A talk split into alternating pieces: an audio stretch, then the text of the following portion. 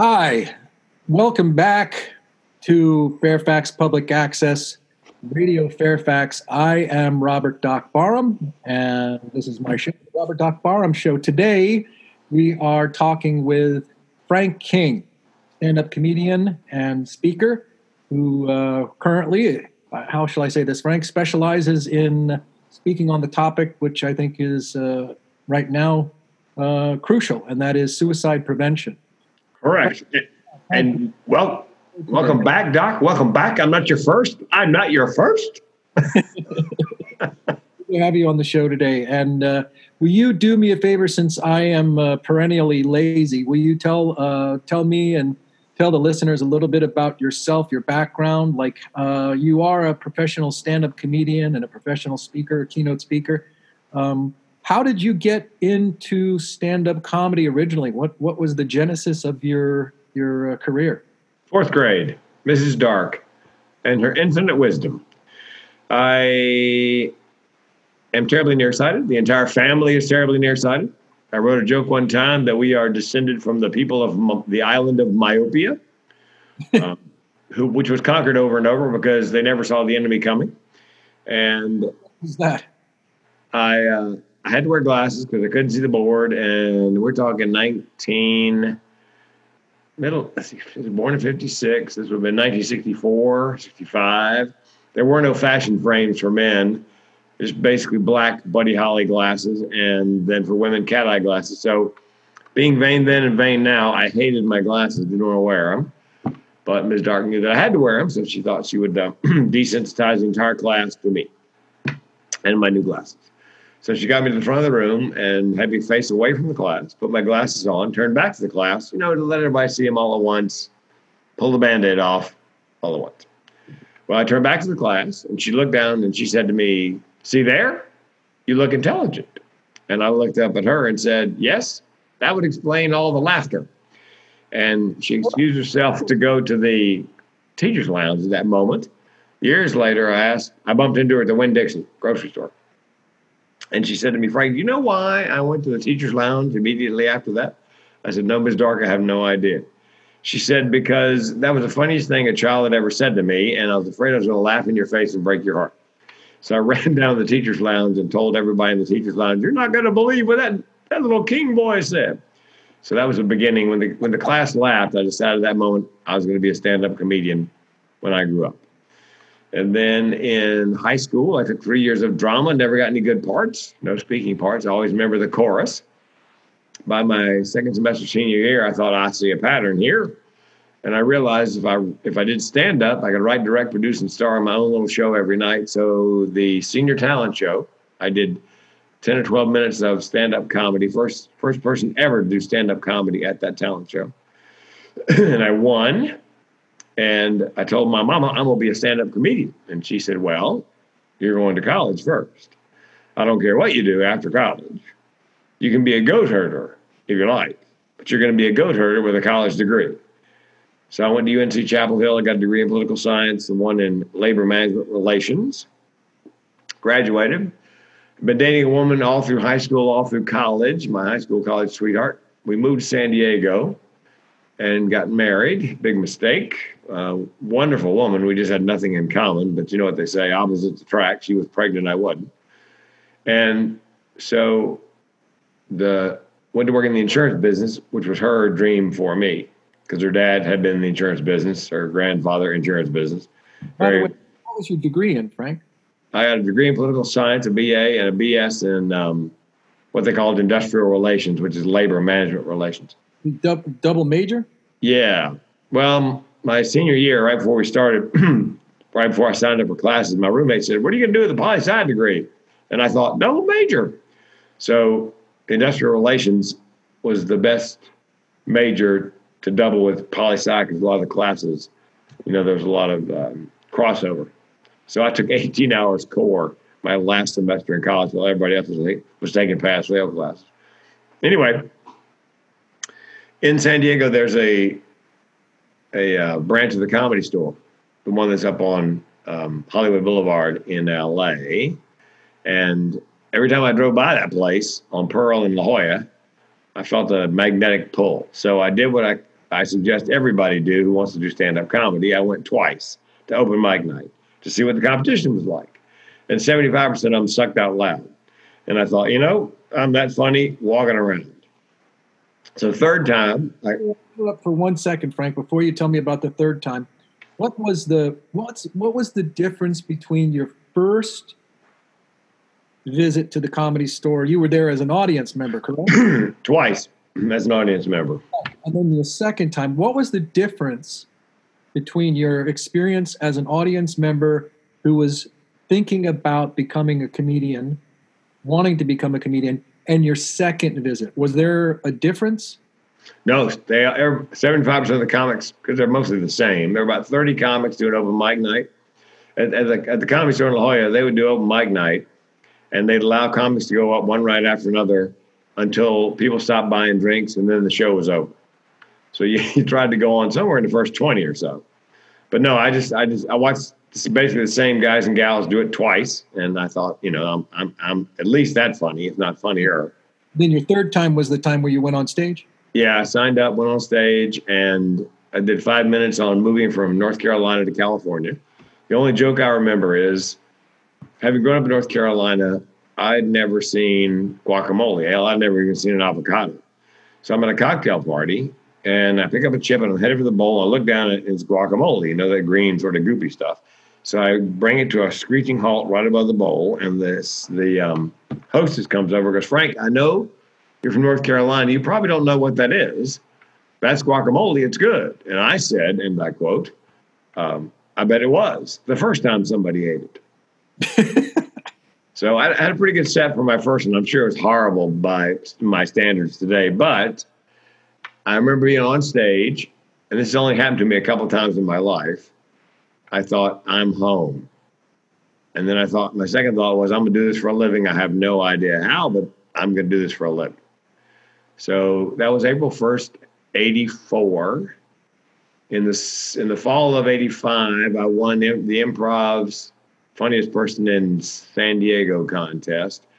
There were 24 of us, and one guy was a professional headliner. The other 23 of us were open micers. So I thought to myself, I don't have to beat anybody but the but the headline. You say 23? Say again? You say 23? Yeah, there are 23 open micers and one headliner in the contest. Oh, wow.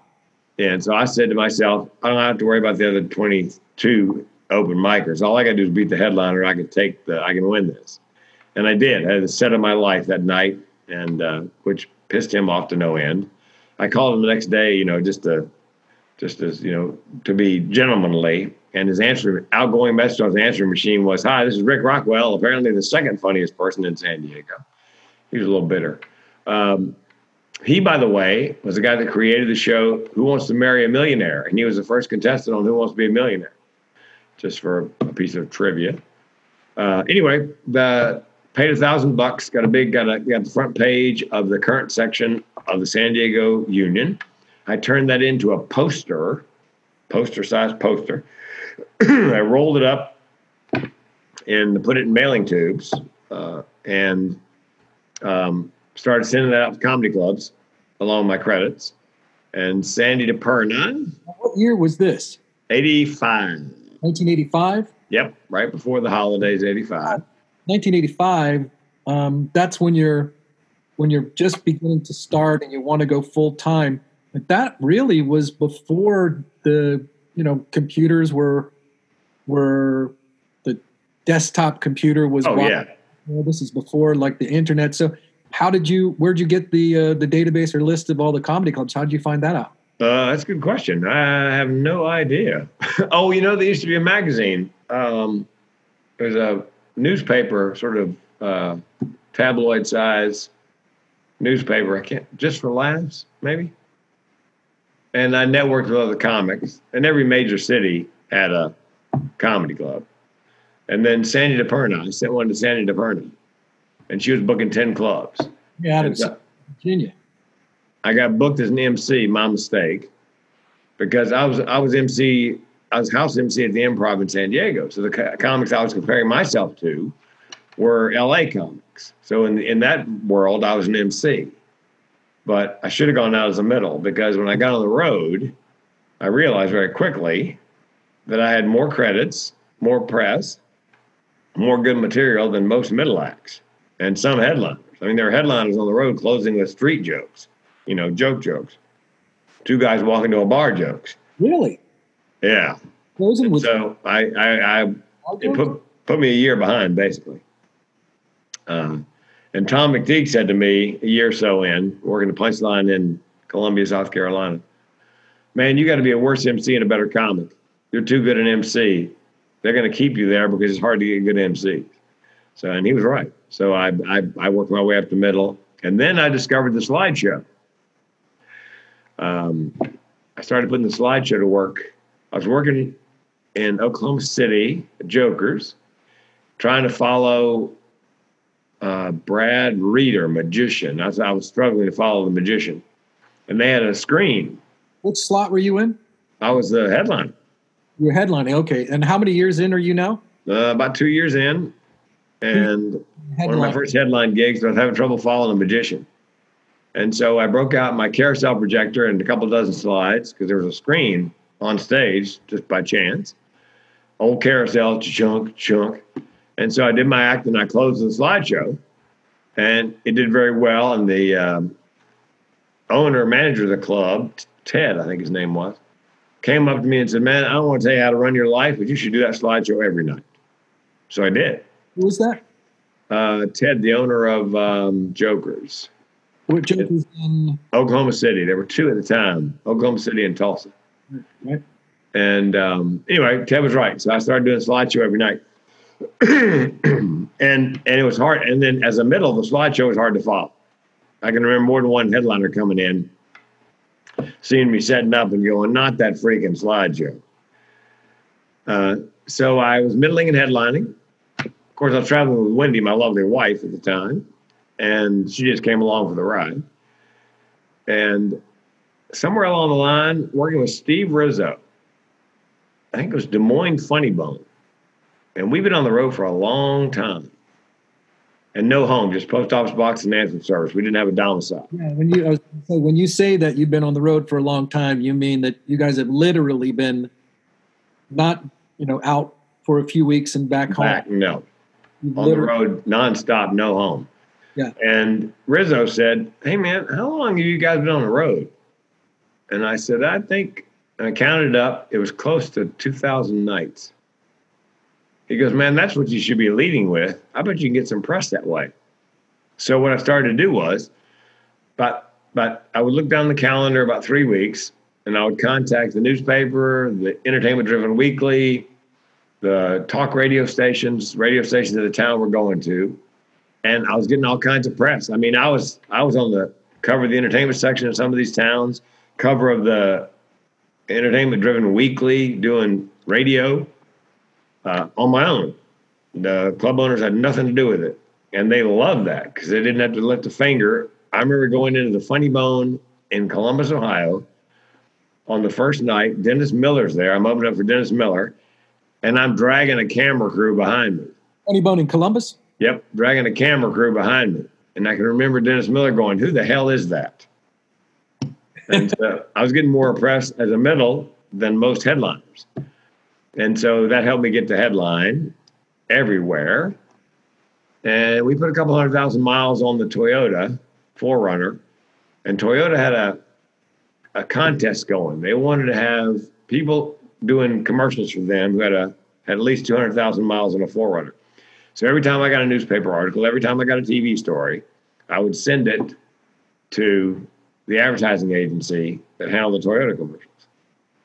And then somewhere along the line, I called up the ad agency, asked to speak to whoever handled the Toyota account, and said to the guy, This is Frank King. I'm, and before I could finish, he goes, I know exactly who you are. I've got a stack of videotapes here with your name on. He said, Look, we got a half dozen of these people in the mix. You're in the mix. We're going to do three commercials. So you got a 50 50 shot being in a Toyota 4Runner commercial. We didn't get there. We didn't get the commercial, but we made it to the short list of, by virtue of all that press that I got driving the 4Runner. Uh, the 4Runner, which, way, which by the way, that 4Runner saved my life years later because I fell asleep at the wheel coming back from a gig in Orange County, driving back to San Diego on five. Going 65 miles an hour, I fell asleep at the wheel and rolled it twice. And that old 4Runner was one of those with a roll bar in the back. And the roll bar is what saved my my bacon because if it hadn't have been there, the cab would have been crushed and I would have been killed. So I'm a big fan of the, the old Toyota 4Runner. But anyway. How long, um, if I could, Frank, um, how long did you perform in the clubs? 2,629 nights in a row. Seven years and change. So, and now that's, you said seven years? Seven years and change. And then what prompted you to, you left, you left the club scene and what prompted you to do that? Yeah, I did. I, um, and I had, I was booked a year ahead at that moment. I had a year's worth of bookings, and uh, I got the bookings because you know a lot of comics during the daytime get stoned and watch the golf channel. and I was on the phone. This is before cell phones. I was on the phone, you know, um, constantly getting you know getting bookings and you know used, we used to do if you're going to a town like Lubbock and they got a comedy club you you know you call ahead and see if you can do a guest set so that's right. how I got mine and I was booked a year ahead uh, and I got a phone call from WRD 106 in Raleigh been there many times when I was working Goodnights. Always said to them as I'm going through, hey, look, if you guys ever need a morning guy, give me a call. Well, show called Reynolds and Silva, great morning show, number one in the market. And the Reynolds couldn't come to contract, you know, agreement with the station. And so I got a call from Phil Zachary, the general manager, who said, Do you want to uh, interview for the job as a morning guy? I said, Sure. So I went and interviewed. You know, it's Raleigh, it's my hometown. I come back, great way to come back to town, get a get a gig on the number one morning show.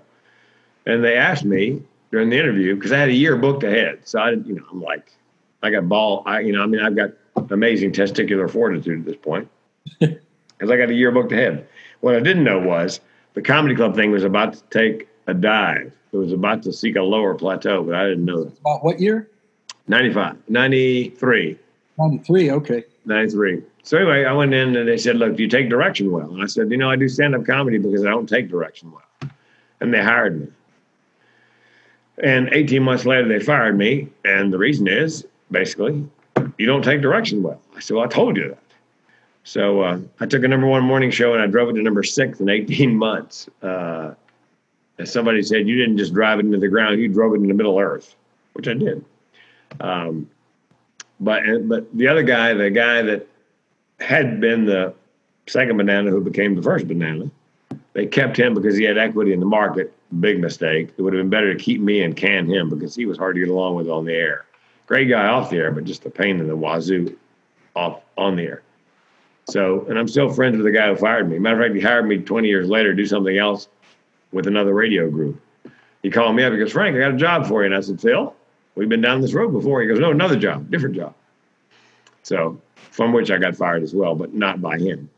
Anyway, uh, did a year and a half of radio. And then Phil, the manager, said to me, general manager, Well, you can go back on the road, do stand up. And I said, Phil, the road ain't what the road was when I started 18 months ago. They were closing comedy clubs faster than they were opening. Yeah.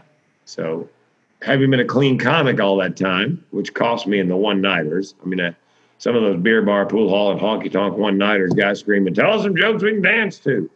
Um, yeah, doing the doing the squeaky clean in the in the uh, the bar scene is not uh, that's a challenge. That's not easy. No, I had to pass out a syllabus practically when I got on stage. You know, okay, look, um, and uh, Saddam Hussein is the president of Iraq. Okay, otherwise, they're not going to get the joke. So uh, more than once, I said, I know you're probably wondering about my outfit. It's called a sport jacket and a tie. So, anyway, been clean. Thought I'll do the rubber chicken circuit, be a corporate comic. Well, in those bar scene places, you have to double double the information in your premises and your setups. Yes. Uh, Brian Whalen used to say, set up punchline explanation. Set up punchline explanation. so uh, I made a jump from the barroom to the boardroom, from club comedy to corporate comedy. I joined NSA, National Speaker Association, Carolinas chapter, so I could learn the business. And I started doing 25 minutes for every Rotary and Kiwanis and whatever club community service club in the Wake County where Raleigh was to practice my corporate comedy. and I got my first gig in Cleveland, opening up. It was some kind of annual television show, high school, like a high school Jeopardy thing for a Catholic high school or Catholic high schools. And it was an awards banquet.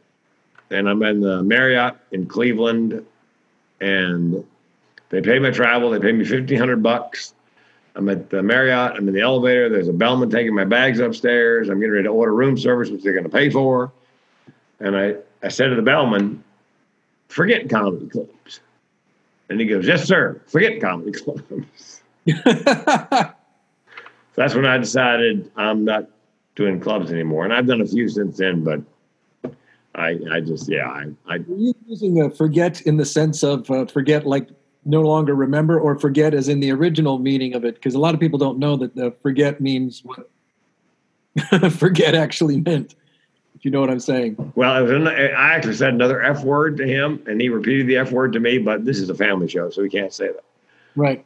Um, so that's yeah. I made. I mean, I've done a couple clubs since then, but I just I mean, if and I've got people my age, friends of mine who still do, you know, they're in the 60s, still doing comedy clubs, and it's tough road to hoe. It's because it's a young man's business, young woman's business. It's and the thing that that the reasons they won't book you as an old person for comedy clubs are the very reasons they book you as a speaker for the gray hair and the stories and the knowledge and the wisdom. And I've tried to convince comics to do it um, I must have gotten 35 or six phone calls over the years. Comics want to do corporate, want to make the big money. Problem is, and I've said this many times, nobody goes into comedy because they have a, a fabulous work ethic. So, um, nobody, maybe one person so far, has gotten any traction as a corporate comedian that has called me and asked asked for advice. I, I got to where I would just say, look, read Judy Carter's book, The Message of You How to Turn Your Life into a Money Making Speaking Career. And when you're done, call me back. So that was the price of admission. Be happy to help you, but you got to. And I think one guy has read it all the way through, and he's still struggling to make the transition. Uh, Vince Morris, comic. Is he the one? Uh, no, uh, Miguel Washington, another comic out of Atlanta another African American comic. He read the book, he did all the ex- exercises, and but he's still struggling to make that jump. I'm thinking he's pro- he works cruises mostly, which means he's not working. So he may be thinking more seriously about doing the corporate thing now that the CDC has said cruise boats can't sail for a year, uh, not a year. I'm sorry, 100 days. Anyway, not one comic that I can think of has ever made the transition with my help to corporate. I mean, there are comics who made the transition, but they did. They've done it on their own. They didn't contact me looking to looking to uh, be a corporate. They want to make the corporate money, but don't want to put the work into developing e- either a clean comedy, forty five minutes, or b uh, a keynote, a funny keynote. So.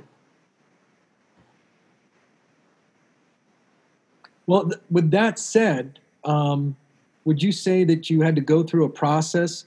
You, know, you from a, a club comedian which it's interesting to, to me because some people that some people acted like that term club comedia was a, was almost radioactive or negative, right? The club comic was somehow lesser than, but truth is, uh, club comics were wonderful in my opinion. They were the best, some of the best comedians. Yes, but the word comedian makes HR people nervous. So, and and it can't just be club clean comedy. It's got to be HR friendly. HR friendly comedy yeah, no, no politics, no religion, nothing racial, nothing sexual. Right.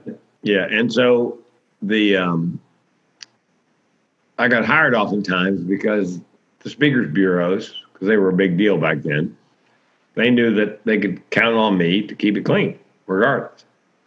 So, and that I was making good money until the recession. I was making on average five thousand dollars for forty five minutes. And meeting planners will say to me, We're paying you how much for 45 minutes of just jokes? And I go, No, you're paying me for seven years of beer bars and pool halls and honky tonks. Basically, you're paying me so that when I get done with my job, you still have a job. You know, you're paying me for the jokes I don't tell and the wisdom to know the difference. And then in 07, when the recession started, by 09, business had dropped off 80%. And my wife and I lost everything in the Chapter 7 bankruptcy. And that's when I knew, that's when I learned what the barrel of my gun tastes like. Because I had a million dollar life insurance policy. My guess is it's not minty. no, no, they don't make mint gun oil. Uh, probably for a good reason. Uh, anyway, had a million dollar between Listerine and, and messing. Yeah. Uh, I they're three legged. The suicidal ideation has a three is a three legged stool. Leg one is social distancing, social isolation. Leg two is you have crossed the barrier where you've agreed with yourself that you're willing to kill yourself. And number three is a sense of burdensomeness. The world would be better off without me. Well, yeah. and I had a million dollar life insurance policy. So my wife would literally, I was worth more dead than alive. She'd be brokenhearted, but she wouldn't be broke. She could keep the farm and pay all the bills, and you know, her life would go on. So I was gonna, I had time, place, method, and was gonna shoot myself, and she would get the money.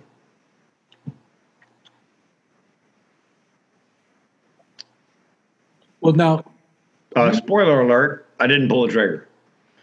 Right. Obviously. Yeah. You branded yourself more than once, so you had to rebrand yourself. Well, you had to brand yourself originally as a comedian. Yep. Rebrand yourself as someone who was no longer a, just a club comic, but rather someone who was doing corporate comedy. Yep. A keynote speaker who does humor and comedy. And now you are looking at rebranding yourself again. Yes. As a no. mental health comedian. Well, yeah, but I didn't start out as a mental health comedian. That came later. I mean, the topic came earlier. All my comedy career, having having grown up in the insurance business right after college, six years selling insurance, I saw all the great motivational speakers of the time, the Zig Ziglars, the Brian Tracy's, and those guys, and Tony Alessandra. And I watched him and I thought I could do that. I'd like to do that, but I have nothing to teach anybody. I have no idea what I would. I mean, I can be funny, but I really don't have anything to teach anybody. And so after my near, my brush with suicide, and and after the recession, the meeting planner said, "Frank, look, you're funny. We love you, but you got to teach our audience something. We can't pay that kind of money for just jokes." And so I bought Judy Carter's book, The Message of You: How to Turn Your Life into a Money Making Speaking Career I went into the book thinking I have nothing to tell anybody, teach anybody. I had no takeaways, no learning objectives.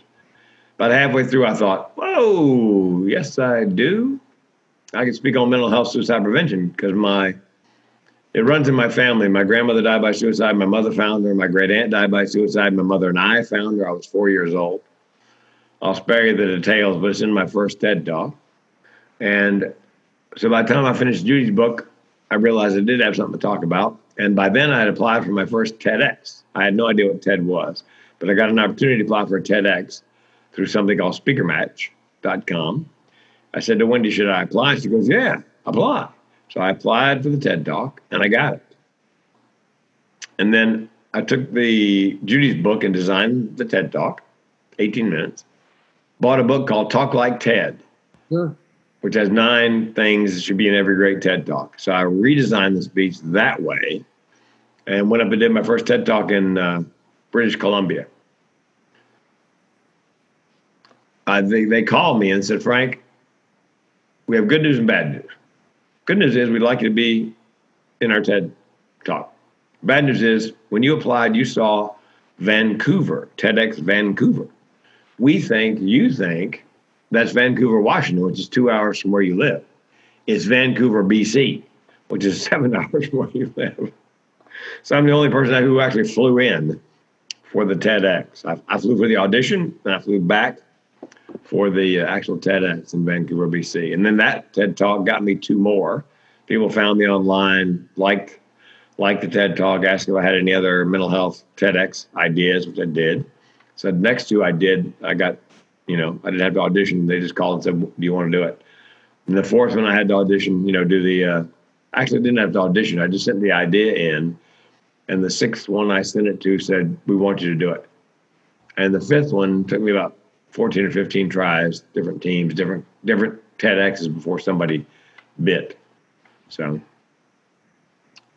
well, if I could, Frank, I would like to help uh, increase your numbers of success with the other guys that you've spoken to, including myself, about the books that you recommended. Okay. I want you to take a look here. I don't know if you can see it. Can you see right there? Yeah. The book is The Message of You by Judy Carter. Got this in old, geez, oh, Pete. So you're doing the exercises. I certainly am. Attaboy. Then you would be the first doc. you would be. well, but you you you made the transition to speaker years ago. We're number one. You you became a speaker years ago. You you did it on your own. You went from comic to uh, actually you went from rock and roll band or whatever it was to comic to. Uh, well, I was in school for theater. I went to Virginia Tech, and uh, and when I went to Virginia Tech that first year was a year of not knowing what I was going to major in, and just sort of taking classes and figuring out what I wanted to do. And then it was that second year uh, that I decided that I I wanted to try my hand at theater, and there was an open uh, like an open mic night, but it was for theater. It was an open call audition for um, a stage production that was being done in the theater department, and um, that you know it's interesting. Have you had this experience where it's almost better that you didn't know more because if you did, you wouldn't have done it? Oh, I thought about putting a keynote together called "What Could You Do If You Didn't Know No Better." Because right. if I'd known how yeah. hard comedy was when I started, that's I probably wouldn't have started. That's true of stand-up comedy because uh, I thought I really want to do stand-up comedy, and the same thing when I was uh, when I went out for this audition for this uh, this theatrical production, which was a it was a production of um, William Inge's uh, play and uh, he wrote Bus Stop and Picnic, and he was a Pulitzer Prize winning playwright. I'd never heard of them before, and at that time I was 18 years old, and uh, I thought, well, I'll, I'll, go ahead and do it. I mean, uh, you know, Larry Bird was in the NBA by being a walk on. you know, the level of reasoning that I had at 18 years old. Sure. And they they brought us in and said, "Here, learn this, learn this monologue, learn this side," and then um, sent you out of the room. And the the director and the uh, the the director, the two directors actually for the show were there, and um, I came back in and I did it. I did the the monologue. I memorized it, and uh, then they said, "Thank you very much, and if you will, just uh, uh, hang around, wait outside, and we'll we'll call you back later on when we need you." And so they called me back later on, and um, um, they said, "Congratulations, you have the lead in the production." Dear God. So yeah, I got a walk was a walk on and uh, wasn't even a major. Ended up getting the lead in this production, which was pretty nice. And then um, after several years, that's when I did. Um, I decided I want to do my hand at stand up comedy, and um, I I had no idea. I spent. Uh, you weren't supposed to talk about feminine hygiene products on stage as a comedian. And uh, that was one of those verboten topics because if you were, you were immediately you were labeled a, a, a, hack or something like that. And unfortunately, I didn't really know any better. So my first first bit that I ever wrote out word for word and memorized verbatim, which was probably five minutes long, was on feminine hygiene products. Uh, but I and I did it on stage, and uh, I um, I died a horrible death. Violence, flaming death, and uh, nobody laughed. And I got off stage, and that's one of those moments in my life where I realized I can do this as a as a career. I didn't know, like you said, I didn't know how it was going to happen. I just knew yeah. it somehow inside. I knew it was possible. So, you you to get back to what you were saying before, um, you become this you rebrand yourself and you are a mental health comedian um, and speaker. Um, how how do all of these? You, you got these TED talks, right? Yeah. TED Talks. How do they all fit together? Like uh, the suicidality that you talked about, and other mental health challenges like depression and humor. How do they really all go together and fit together in your mind? Well, TED Talk number four is called Suicide the Secret of My Success Dead Man Talking. I was looking at, I was on the, I was on Google for some reason, and I saw an article about entrepreneurs and suicide and depression. And it said several studies actually. A third of entrepreneurs are depressed and suicidal. And I thought back to when I became a comedian. And I was married to my first wife, miserable, although she's a wonderful woman. Selling insurance, miserable, uh, although it's a great business. And I realized that I was going to kill myself if I didn't do something different. If I didn't pursue, and I wasn't going to open mic nights because that did not make my wife happy. And I realized if I didn't do something different, I was going to kill myself sooner rather than later. And my second thought was, well, what, what have I got to lose? I can divorce my wife, quit my job. I can try stand up comedy. If it works out, great, and I think it will. If it doesn't work out, hell, I can still kill myself. So that's why suicide is the secret of my success. And I think that entrepreneurs, the clinicians determine entrepreneurs are depressed and suicidal because of long hours, little sleep, and unmet expectations, basically. I think that's probably true for a lot of them. But I bet you, and I've met a number. And that almost sounds like a day job. yeah. Long hours, little sleep, unmet expectations. expectations. I think a slice of those third are not depressed and suicidal because they are entrepreneurs. I believe they're entrepreneurs because they were depressed and suicidal and living a life they knew was not what they were supposed to be doing became suicidal and thought, you know, I'm going to kill myself. Something doesn't change, and they made the jump. They they decided to pursue whatever it was their dream was, figuring, you know, if it works out great. If it doesn't, um, I can still kill myself. There's a comedian you you and I both know who shall remain nameless, who called me up and said, "Do you want to know how I got into comedy?" I said, "Sure." And the comedian said, "It's kind of a dark story." I said, "Well, tell me. I love dark stories." And the comedian said, "Well, I'm doing this job. It's a good job but I hated it. My only joy was a couple nights a week I did open mics. Thought that's where I thought I knew I belonged. And and then I I was I was suicidal. I thought if I keep doing this job, I'm going to kill myself. And then and I said, let me finish the story. And then you realize, wait a minute, what have I got to lose? I can quit my job, try stand up comedy. If it works, great. If not, I can still kill myself. And the comedian said, how do you know that? Know that I lived it. And I met several entrepreneurs, same, same story. I believe Kate Spade, Anthony Bourdain. Kate Spade was the editor of the accessories department at Vanity Fair magazine. A great job. But my guess is she said to herself, I'm not supposed to be reviewing other people's fashions. I'm supposed to be creating fashions. So maybe she was, and she had mental illness untreated except for drugs and alcohol. Maybe she said to herself, look, I need, I need to jump. Yeah, I don't. I'm not uh, fully fully versed in her story, but do you mean you say other than drugs and alcohol? Was she? Did she have an issue with drugs and alcohol prior? No, just uh, she was mentally ill and she was self medicating.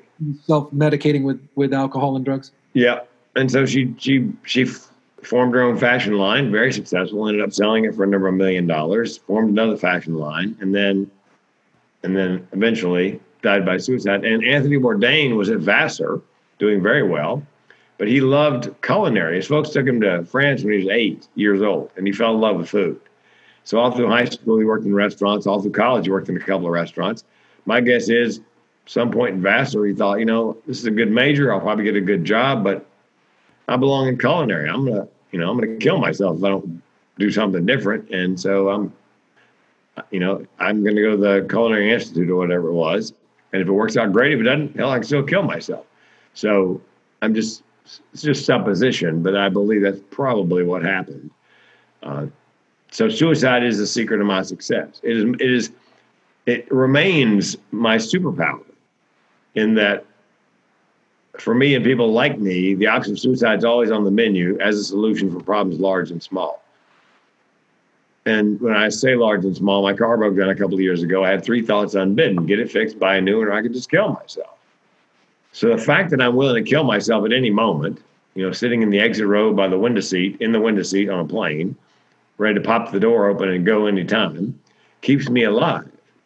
Because I know if the pain gets too bad, I'm out of here. So ironically, my suicidal ideation keeps me alive. But do you have do you have a sense of the of death as being um, being what is this your sense of, of death? Because we all have a uh, we all have a what an internal representation of death. For you, is it something that's frightening? Is it uh, is it uh, an endpoint, like meaning no afterlife? Is, is it what is your representation or your belief around death? I don't believe there's an afterlife. I don't believe in heaven or hell. I'm an atheist. Um, I, I, believe that that's all. Uh, it's, it's, mythology at best, or it's historical fiction at best, mythology at worst. I'm fascinated by people who, in 2020, still believe in sky wizards.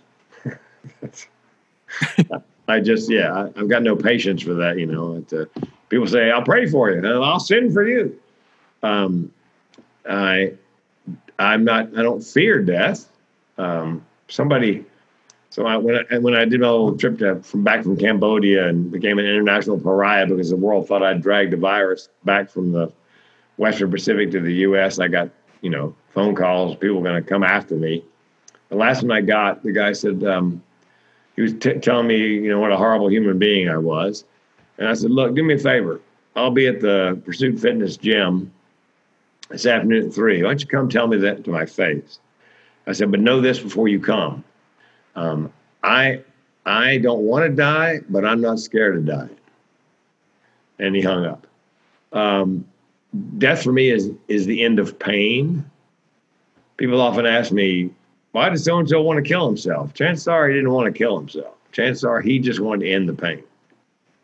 Now, if you are a school principal and you've been playing slap and tickle with little girls and little boys, and you get busted and they come out of the woodwork and you're going to go to federal prison to be in General Pop in Atlanta and have a short eyes ticket at the bottom of the food chain, you know, and, and your dance card is going to be full for the rest of your life, then that's, you know, that's a different story. You're just killing yourself because it's not going to get any better. You know, it's not, it's not the current pain, it's the pain you're about to experience. Right. Well, but, Frank, so you are, now you say that you are atheist and, um, I'm curious. There are some atheists out there who. One of the interesting things about living in America is that we have this free speech, and you're able to, uh, but at the same time, we have freedom of religion or, uh, you know, not practicing religion, that kind of thing. Yeah. There are atheists who who will go on the attack uh, against anyone who is religious and that kind of thing. But you don't you're you're not like that, are you? I mean, you don't strike me no. as if it were more of it if it works for you, it works for you kind of thing, but it's not for me. Yeah, that, Seth, Go- Seth Godin said um, in, uh, recently in a podcast, religion is a placebo. However, keep in mind, for people who believe strongly enough in whatever the placebo happens to be, it works. So if it works for you, you know, I, am still fascinated that anybody, it seems a little medieval to me that you believe in, you know, in this omniscient, omnipresent, you know, the Bible is the word of God. I just have trouble. I have trouble with the Bible. I mean, if God knew everything, how come in the Bible it doesn't say, oh, by the way, the earth is round and it circles the sun, not the other way around? And, and here's a little practical piece of advice. When you dig the hole for the outhouse, put it below the water source, not above, because that could have prevented all sorts of waterborne diseases. So there's really no practical information that somebody was some some creature that was omnip- omnipotent, omniscient, omnipresent would know. Plus, it's, it's horribly misogynistic. You know, the world was flooded. No, the world was not flooded. Probably where Noah lived, there was a big flood. But the every religion, as I understand it, every religion of the world has a flood story, end of the world story. You know, to clean out all the evil people. So, and hell, hell in the Middle East is a hot place. Hell in the Scandinavian countries is a very cold place. So it's obviously, uh, you know, God didn't make man in His image. Man made God in His image. So I, I just find it fascinating. People in 2020 believe all that hoo ha. but hey, it works for you, you know, gets you through the night, more power to you. Okay. Well, now you are. We've we've gotten to this place now where you're a you're a speaker, um, and you're a mental health speaker and comedian, and you're giving your TED talks. And what has that led to now? You are are you what else do you do? Do you you, do you work with other people and help them to become a speaker now? Or are you giving back? Yeah, I mean, I I, I coach speakers. I coach TEDx, um, and I give back. I believe when I do my suicide prevention keynote. The thing about suicide prevention, I discovered when I was putting my first TED talk together was nobody talks about suicide, uh, even though one person in the U.S. dies every 11 minutes. I mean, at this point, when you and I are talking, over 60,000 people have died of COVID, of the flu, or the virus. But I mean, 47,000 die every year of suicide. Where's the big push? So what I also discovered was the mere mention of the words depression and suicide out loud elicit the most amazing stories from people, some of whom I've just met. Almost everybody has a story of themselves, their loved ones, a friend, a college roommate. When I speak, I do a Q&A at the end for everybody. And then I say, look, I'll hang out if anybody's got any individual questions you don't want to ask in front of the entire group. Like, I'm crazy. Can you help me? And there's usually one, sometimes six or eight people lined up with questions. And some of them have chronic suicidal ideation and they didn't know it had a name. They just thought they were some kind of freak. And they they're terribly relieved to know they're not alone. At some point I realized I'm sort of like George Bailey in It's a Wonderful Life, in that I've been shown what people's lives would be like if I weren't there to speak and let them know they're not alone. And my second thought was, I can't kill myself now because if I did, I'd take all those people with me. So I'm stuck. Well, now you um, you've done these TEDx talks, and you're coaching folks in, for speaking and coaching them to help them become TEDx speakers. Yep. That's taking what you what you didn't know, learning it, knowing it, and then teaching it. Which oftentimes we've been I've learned that that's sort of giving back, and that's the the final step in in making sure that you really know something is teaching it to somebody. Yeah there's something that happened to you um, uh, when you were on the cruise boat or, or, cruise not all that long ago, and that is that um, you well you kind of made international news. Kinda. Yeah. yeah, because I was in the Western Pacific on the Westerdam, Holland America, at the same time that the Diamond Princess was not far away. And the Diamond Princess sailed from Hong Kong same day we did, although they let people on the Diamond Princess from mainland China. So on our ship, all 2,500 of us, passengers, crew, staff, whatever, tested negative. On the Diamond Princess, they had hundreds of people that tested positive because they allowed people from mainland China to join the ship. So I came back from that area of the world on my own and I was cleared by the CDC in Cambodia, the US CDC, to come back. I cleared Seattle CDC to come in the country, no restrictions. Made the mistake of talking to the media, told my story, and of course, the way you get eyeballs and clicks is by being sensational. So even though I was never quarantined, nor was anybody on my ship, every story about me, comedian slips quarantine. So I became an international pariah for supposedly dragging the COVID 19 back to the US and infecting everybody. I still get the occasional phone call, you know, 60,000 people have died in the US. Are you happy now? So it was a, I'd change my phone number, deactivate three social media accounts, and deal with the death threats for a couple of weeks. You had actually, you actually had death threats. Yeah, we're going to kill you. A friend of mine said you should get the virus and, and recover. That'll really upset them. Um, I tested in Cambodia before I left. They they took the nasal and the throat swab, and you know, not too long after that, I got the results. I was negative. I didn't drag the virus back here, but you can't convince anybody. I can't convince anybody I was on the ship that had no coronavirus. Uh, there was an article today in the New York Times about the Diamond Princess and how all the mistakes that Carnival made with that ship by allowing people on from mainland China. But and I understand people confuse the two. You know, they conflated the two ships because they were very close geographically. same area of the world, coming back from basically ground zero of the virus. So I'm, I became patient zero for a lot of people. Wow. So My neighbors, you know. And you were maligned, and you were, and yet at the same time, you were um, innocent in the sense that you, um, you were not a, uh, a carrier. No, and I um, pitched TED Talk to TEDx Spokane. I got an audition. TEDx was called Going Viral How the um, Cancel Culture and the Coronavirus Killed My Comedy Career. Because Holland America said, We're not going to hire you back. Uh, some Somebody wrote me and said, We're going to make sure you never work in another comedy club again. And I wrote back, Can I get that in writing? Because I have no desire to work at a comedy club. Interesting. Wow. So, Frank, I, I'm curious um, one thing that obviously that you are is resilient. Yeah. For someone who is uh, self-described as having chronic suicidality, yep. and uh, to speak with you, and uh, you, how old are you uh, now chronologically? Sixty-three. So to make it to year sixty-three with chronic suicidality is, uh, I'm sure, by many people, is quite a feat. And yeah kind of uh, resilience and the ability to bounce back. So, given what you just said with um, the um, the cruise ship and uh, the kind of maligning of your character and whatnot that happened, my guess is that you will uh, definitely bounce back if you have not already bounced back. You're already quite successful. What is it that's in store for the future for you? And um, what is it that, because uh, I'm noticing that we're coming up to the the top of the the new hour.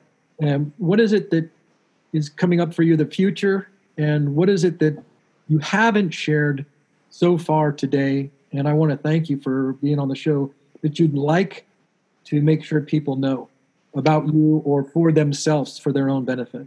Um, resilience. The uh, Air Force has uh, Operation Resilience because they've lost. They last year they lost a record number of airmen to suicide. So they're teaching resilience, which is a mistake.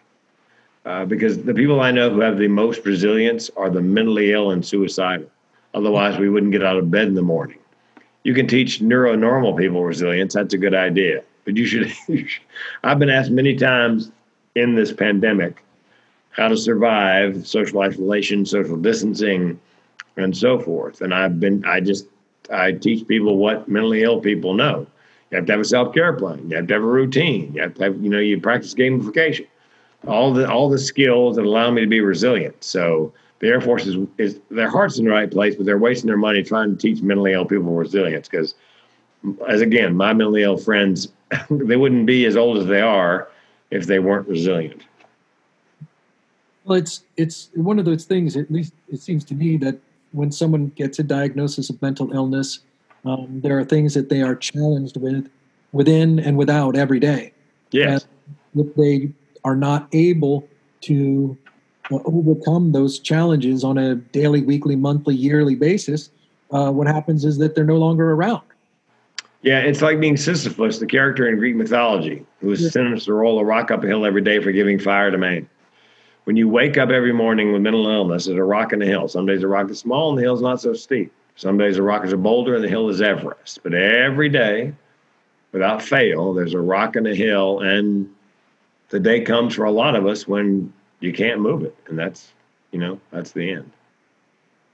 So what is, uh, you, you said you've got some, do you have uh, future plans that you'd like to share here?